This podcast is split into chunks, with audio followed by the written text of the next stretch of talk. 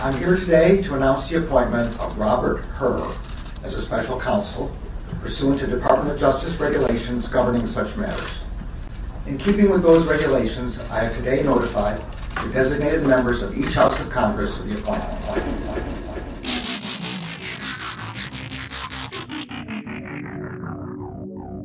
Hello and welcome to What the F Just Happened Today, your essential guide to the daily shock and awe in national politics. I'm Joe Amditis. Let's get to it. It's Thursday, January 12th, 2023. Welcome to day 723.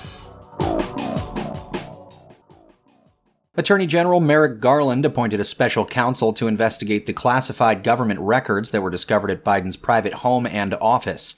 On the evening of November 4th, 2022, the National Archives Office of Inspector General contacted a prosecutor at the Department of Justice.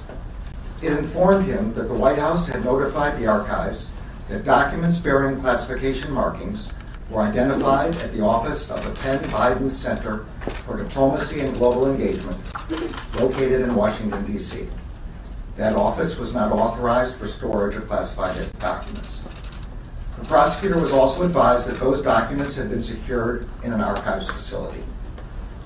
On November 9th, the FBI commenced an assessment consistent with standard protocols to understand whether classified information had been mishandled in violation of federal law.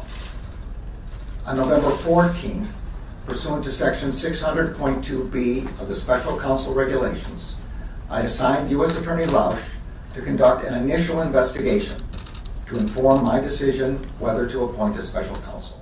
Biden says he is cooperating fully and completely with the DOJ's investigation, which is looking into how the classified information and government records from his time as vice president were stored. Republicans on the House Oversight Committee, however, said that the appointment of a special counsel would not stop them from investigating Biden's quote, mishandling of classified documents, end quote. Biden said he was surprised to learn that classified documents were found at a private office that he previously used, adding that his lawyers voluntarily and immediately contacted the National Archives to return them once they were discovered. Trump, on the other hand, intentionally did not return his documents after being repeatedly asked by the National Archives to do so, forcing a standoff for months that ultimately led to a subpoena and an FBI search of Mar a Lago. Moving on, Kevin McCarthy suggested that the House of Representatives would consider expunging one or both of Trump's impeachments. While McCarthy wasn't explicit, he did say, quote, I would understand why members would want to bring that forward, adding, quote, and we'd look at it, end quote. McCarthy also expressed sympathy for the things that Trump went through as president. Trump was impeached twice, once in 2019 for pressuring Ukraine to investigate his political opponents, and again in 2021 for inciting the January 6th insurrection at the Capitol. McCarthy also defended George Santos, despite the freshman lawmaker admitting to lying about his background and multiple probes that are ongoing into his financial disclosures, campaign finances, and legal issues. McCarthy claimed that a lot of people here have fabricated parts of their resumes. Santos, for his part, has refused bipartisan calls for his resignation, saying, quote, I wish well all of their opinions, but I was elected by 142,000 people. Until those same 142,000 people tell me they don't want me, uh, we'll find out in two years, end quote. Meanwhile, U.S. inflation fell to 6.5% in December compared with a year prior, the sixth straight month by month decline.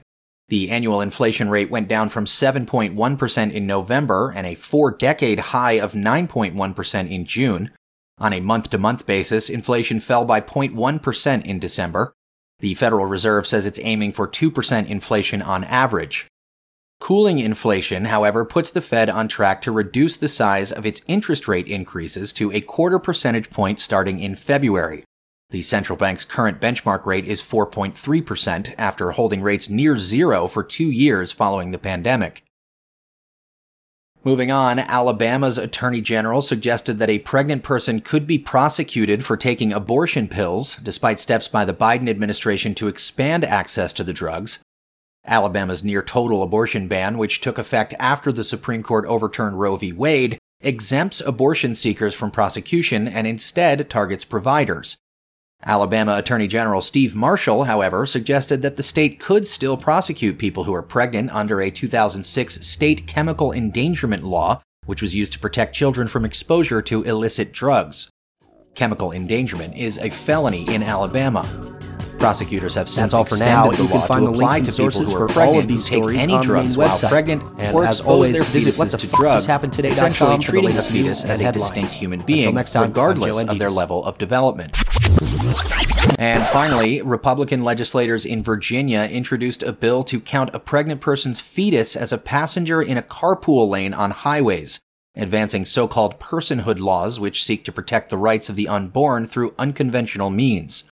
The legislation would require a pregnant person to have their pregnancy certified with the state transportation department, which would then be linked to automated toll collection devices in vehicles. Republicans in Texas introduced a similar measure last year.